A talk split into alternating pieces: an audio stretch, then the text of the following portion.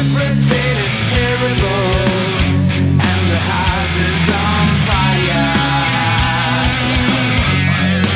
You just listen to Matt Bacon and Curtis Dewar.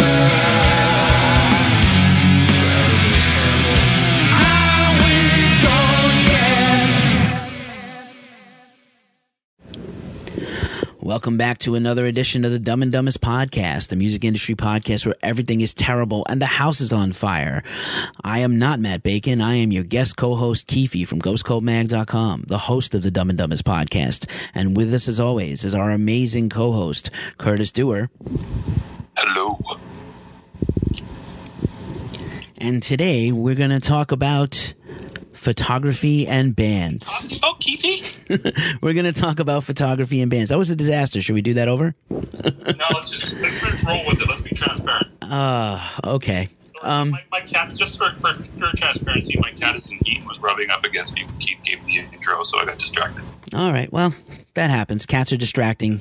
Yesterday was National Cat Day. So we're going to talk about concert photography and bands. It's been a past topic on Dumb and Dumbest Podcast, but we haven't talked about it in a minute.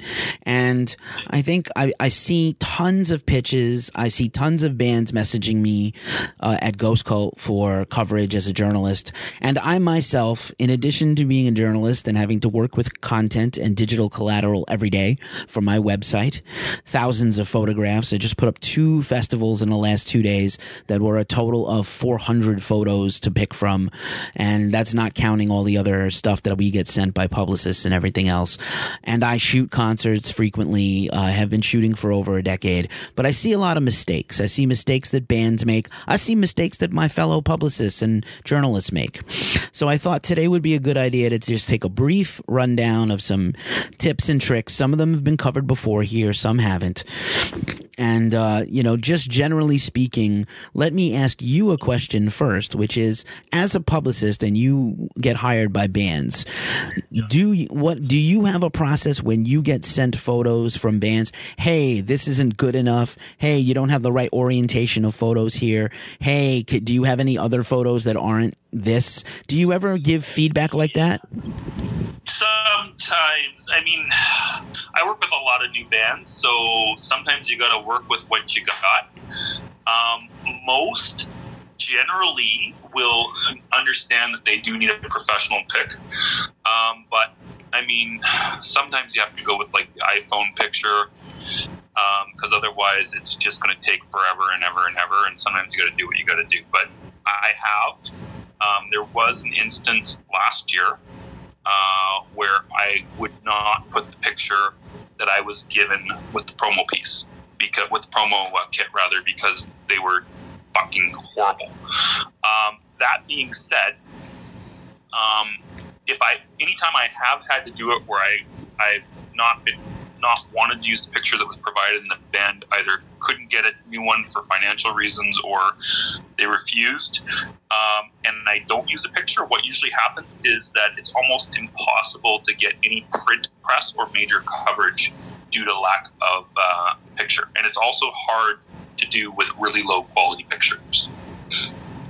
We're not going to name the guilty here, but I believe that you told me recently that you had a premiere set up with a major metal website, yes. And without naming names or the site, because we don't want to do that, you messaged me and said, "Hey, is it common for websites to reject photos of bands for a premiere because they just turned down our premiere based on this photo?" It can happen. I don't think that was me, but I had something similar happen. But yes, that does happen. There's specific places usually where that happens more often than not. But I've also had it at smaller sites and mid-level sites where they will reject you just due to photograph. And sometimes you can get away with like a logo or the album picture, but a lot of time. Okay, I'm going to name names for one place. Like if you want to get into a print issue of Metal Hammer, they will never take you without an actual picture. Like if you get a writer fucking loves you and they greenlight the interview, the interview's done, and that picture sucks, you ain't getting printed. Well, I have a long background in publishing, and I will tell you that no actual print for for pay magazine should or would ever take your low res terrible photograph in any format that isn't high res and well done. I'm not saying it has to be, you know, Ross Halfin shot your photo, or Chad Lee, or Helmut Newton, rest in peace, somebody like that. Annie Leibovitz is not shooting your, you know, crust punk band, but like realistically, you need to have a good quality photo. And I'm going to talk for a second about this because this is really important. I understand that, you know, all these things cost. The cost of pro PR cost, the cost of social media advertising cost, the cost of recording your album costs a lot of money, and you sink money into this black hole that doesn't seem to pay you back for a while. And I get it. Photography is an area, as a photographer and as an editor who hires, you know, works with many photographers.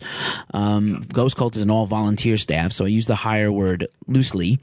But, you know, I work with dozens of photographers all over the world and myself representing their interests and their work. And a lot of people don't want to pay photographers. There's a proliferation of digital cameras out there in the world. A lot of people picking up a camera and using it. You can find people who will shoot your band photos and your promos inexpensively because they're trying to build their portfolio. So that's a good idea. But really, if you can, you should pay for photography. And actually, you should pay for good concert photography if that's what you want to show. Your friend taking an iPhone photo is not a good photo of your band. I understand that cell phone cameras are really hitting a great peak age right now with great pixels and resolutions and stuff, but really there's no replacing a well-shot, well-edited picture, and it doesn't have to cost you an arm and a leg. You can find someone who's not crap, who's just starting out, and pay them. And then what you're paying for, honestly, when I've done a couple of band shoots, but mostly that's not what I do. I do concert photography. And when you are paying for a promo shoot, you are getting a location, you are getting sometimes lighting, you are getting sometimes a small crew, and you are getting, you know, somebody that understands how to compose a group of people together. I'm going to give a shout out. I was recently an assistant on a pro shoot for the band Disciples of Verity, which includes members of God Forbid and Living Color in it, and that Ghost Cult's photo editor, Omar Cordy, at OJC pics on social media took those photos, and I was his assistant. And it was a nighttime shoot. We picked a cool location in New York City on a bridge where we posed the band with the skyline behind them, and I held I had various roles on that shoot. I was not working the camera, but I was helping back up the shoot. I did everything from lighting, I moved cables, I helped position people, I did some social media in the background. You know, all stuff an amateur isn't going to know how to do. Well, I mean, there's enough stuff out there. There's enough YouTubers who teach how to do photography and professional photography. I personally love frodosphoto.com. I love there's so many of these out there. You can definitely find help if you're starting out. But as a band, you want to hire someone who is – you want to try to hire a pro if you can. Someone who uses a pro DSLR, not a point-and-shoot elf or anything like that. An actual digital camera that knows how to use Lightroom and Photoshop and edit your photos.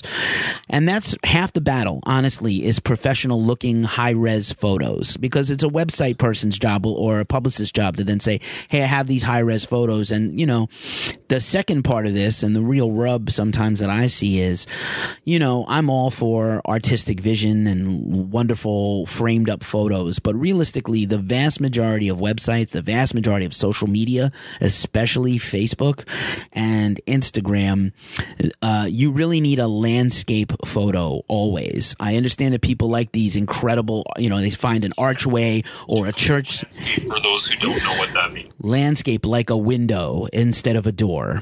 You know, landscape or horizontal, not vertical, for the directionally challenged like myself, who had to learn what that is. And you want a landscape photo, because Facebook will crop and ruin your photo. Twitter will crop and ruin your photo. Twitter just finally in the last 6 months added editing of photos to a tweet as a new thing. And even Instagram, and you can, and even when you post natively on Twitter from a desktop or a laptop. You can edit the photo to your specs, so it's not just some junky looking thing. And realistically, Facebook and sometimes, you know, Instagram is a square, and the square is becoming the popular thing.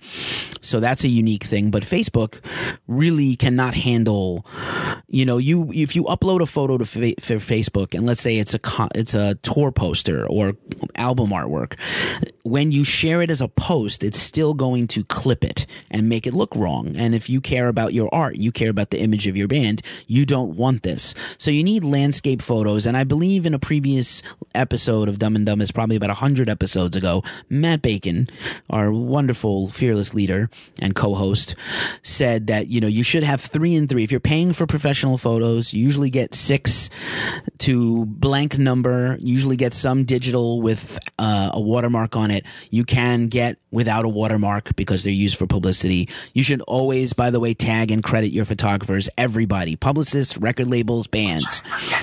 Curtis forgets to do this all the time. Whispering into the phone doesn't help either, but Curtis forgets to do this constantly, and that's fine. We all do, but you should. Yesterday to someone.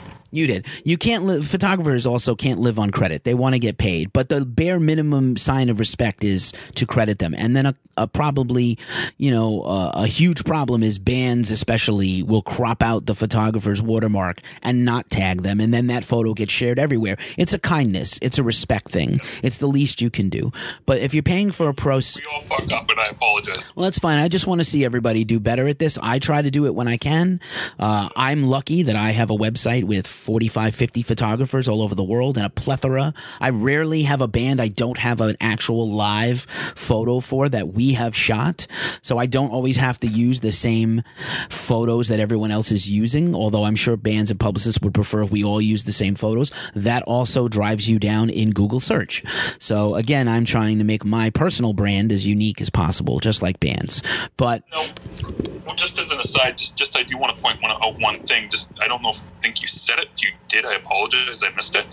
You said 3 pictures should be the minimum. I prefer if the band has 5 or 6. Yeah. Be on the same. Well, I was going to say 3 and 3, 3 horizontal and 3 vertical. You should always have 3 and 3 minimum. No, just to keep in mind, most of those will not be used, but it's good to have a backup in case you need it. Like for example, like with most campaigns, I try to use just only 1 to 2 pictures. But I like to have it as a backup in case a site wants it, because sometimes you'll have it where someone says, okay, I want a couple pictures, I want 3 pictures, I think a different picture than the one you're using. So worst case scenario, if your publicist doesn't use it or can't use it, you could still use it to share. You can turn it into Instagram content, Snapchat content, Twitter content, whatever. Sorry, I just wanted to say that. No, that's a great point. And, you know, let's use an example, which is a very hot band right now is Ginger, whose brand new album Macro is out on Napalm Records that I love. And Ginger, you know, has been firing on all cylinders. They have a new story just about every day. They just released a new music video today. I have probably had 2 or 3 stories about the band this week alone.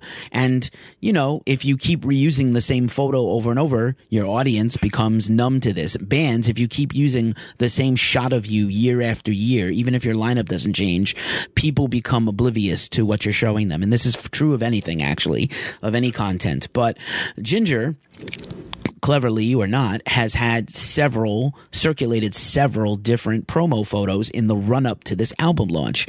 Their publicity team, whether it's Napalm's in-house publicity team, shout out to Natalie, or Freeman Promotions, John Freeman, shout out, they did a great job. They have multiple photos to use. The Holics came with the album stream, the bio, and multiple photos. This is the bare minimum thing. Like Curtis just said, you may not always use them all, but it's super awesome to have the option, especially to give to journalists, because they want variety. They want to show their readers variety. Or if a print magazine doesn't like one of the photos, they have an option to choose from, because again, I've had print magazines say, I don't like that fucking picture, do you have another? It's been like, oops, don't have one. Oops, there goes the placement. Did they say fucking photo or not? I'm trying to remember. If it's the individual, I think it was that wrote me, I think they did say fucking photo. Indeed, I understand. I understand. Having worked in, I'm not a designer, but we used to have a digital magazine. I hope to bring it back someday. Anybody wants to check that out on the Ghost Cult website, you can. Laying out a magazine, even if you have a beautiful photo, sometimes that composition of that photo does not work with the page you are laying out. So another reason to have a variety of photos. And the visual aspect on some of these print magazines, they will just to reiterate, the photo can be the make or break for you to get a placement in a print mag sometimes. Sorry to interrupt you. No, you're fine. And let's just talk finally as we wind this down about aesthetics, because like you said, we discussed the story of the horrible photo, and you've seen some and I've seen many. I understand that bands are going for art and they're going for a vibe and an aesthetic. I'm looking at you, your avant-garde bands, post-rock bands used to do blurry photos with a lot of light trails for years and years. Black metal bands, just like they like to play in complete darkness, they want to be – they may have like a very, dark and murky looking photo that represents their dark and murky music. Interestingly enough, I was at a show the other night and both bands, pretty – big bands on main metal labels, had guys in the bands who were interested in photography talk to us about photography that night. We were videoing interviews and shooting the show, and they knew their show was going to be pretty dark. Opening bands played in pretty much – one band played in complete blackness with a little bit of light. Another band played with they were wearing hoods and shrouds, and the light was very bright, but they looked very dark in the light because it was like a reverse negative kind of effect, which was cool but also difficult to photograph. And then finally the headline band played in complete red lights, and I know that everybody's standard concert photography, they love complete red lights. It's so evil and metal. Or complete Slayer does it. I'm gonna have complete red lighting or complete yellow lighting. These are terrible. If you want to have good photos of your band, you need to have sort of a mix of colors, not just all red or all blue. Or blue is pretty solid, but I understand that most lighting in just about every club in the world is terrible, and even some major venues don't have a good lighting designer and the lights are terrible. I have a quick question, Keefe. Just from an editor's point of view, are live shots acceptable as or in general, would you say? Because I asked that question a lot, and I always say I don't like them as much as regular photos, but I don't mind them as long as they're high quality. What's your take on that? My personal take is I don't mind live photos because I use them myself, but I think at the same time I feel like the only ones, I mean. Yeah, I feel like a well-shot, staged photo in a cool location continues to tell the narrative of a band a lot better than this is how they look live. I'm not hearing any music. I'm just seeing a still photo of you live. But you see live photos all over the place, and I think it's acceptable to have a good live photo if you have none. As long as it's high-res. You want to deliver a high-res photos. Most websites and social media cannot upload a high-res photo. And two final tips, and then we'll close this down for the day. Do not ever text your photos to anyone that you want to be used on the web. Do not send them over Facebook Messenger. Please. And you're laughing, but this is true. Even I've had a all the time. That's why I'm laughing. Well, you need to nip that shit in the bud, because I've had publicists text me photos and I was like, please don't send this. Is going to downgrade and degrade the quality of the file when I put it back onto my website or on social media.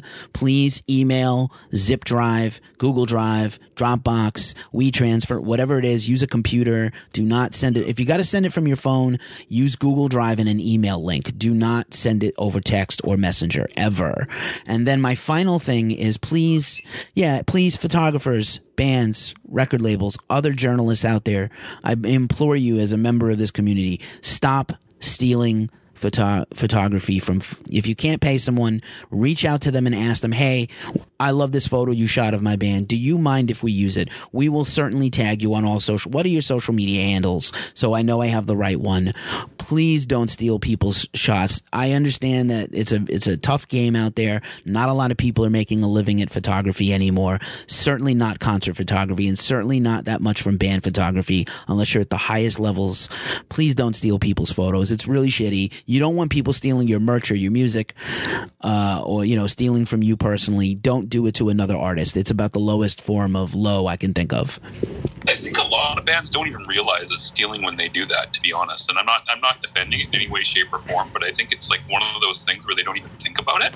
And then they kind of, like, when it's pointed out to them later, it's like, oh shit, that's like someone taking my music and I didn't even think about it. You know what I mean? I know exactly what you mean. And then just as a final thought on this, I have had other websites steal photography from my website and pass it off as, you know, relabel it and pass it off as their own photo. I'm not talking about a press photo that's sent to everyone and you copied it because they had the high res one and you took theirs and then, you know, put it on your site. I'm talking about photography shot by Ghost Cult photographers for Ghost Cult at festivals and concerts that we got permission and signed releases for, and then they take the photo and they crop out the watermark and they don't credit the photo. I don't care if they don't credit Ghost Cult, because I don't really feel like I own any of this photography except stuff I shot personally myself.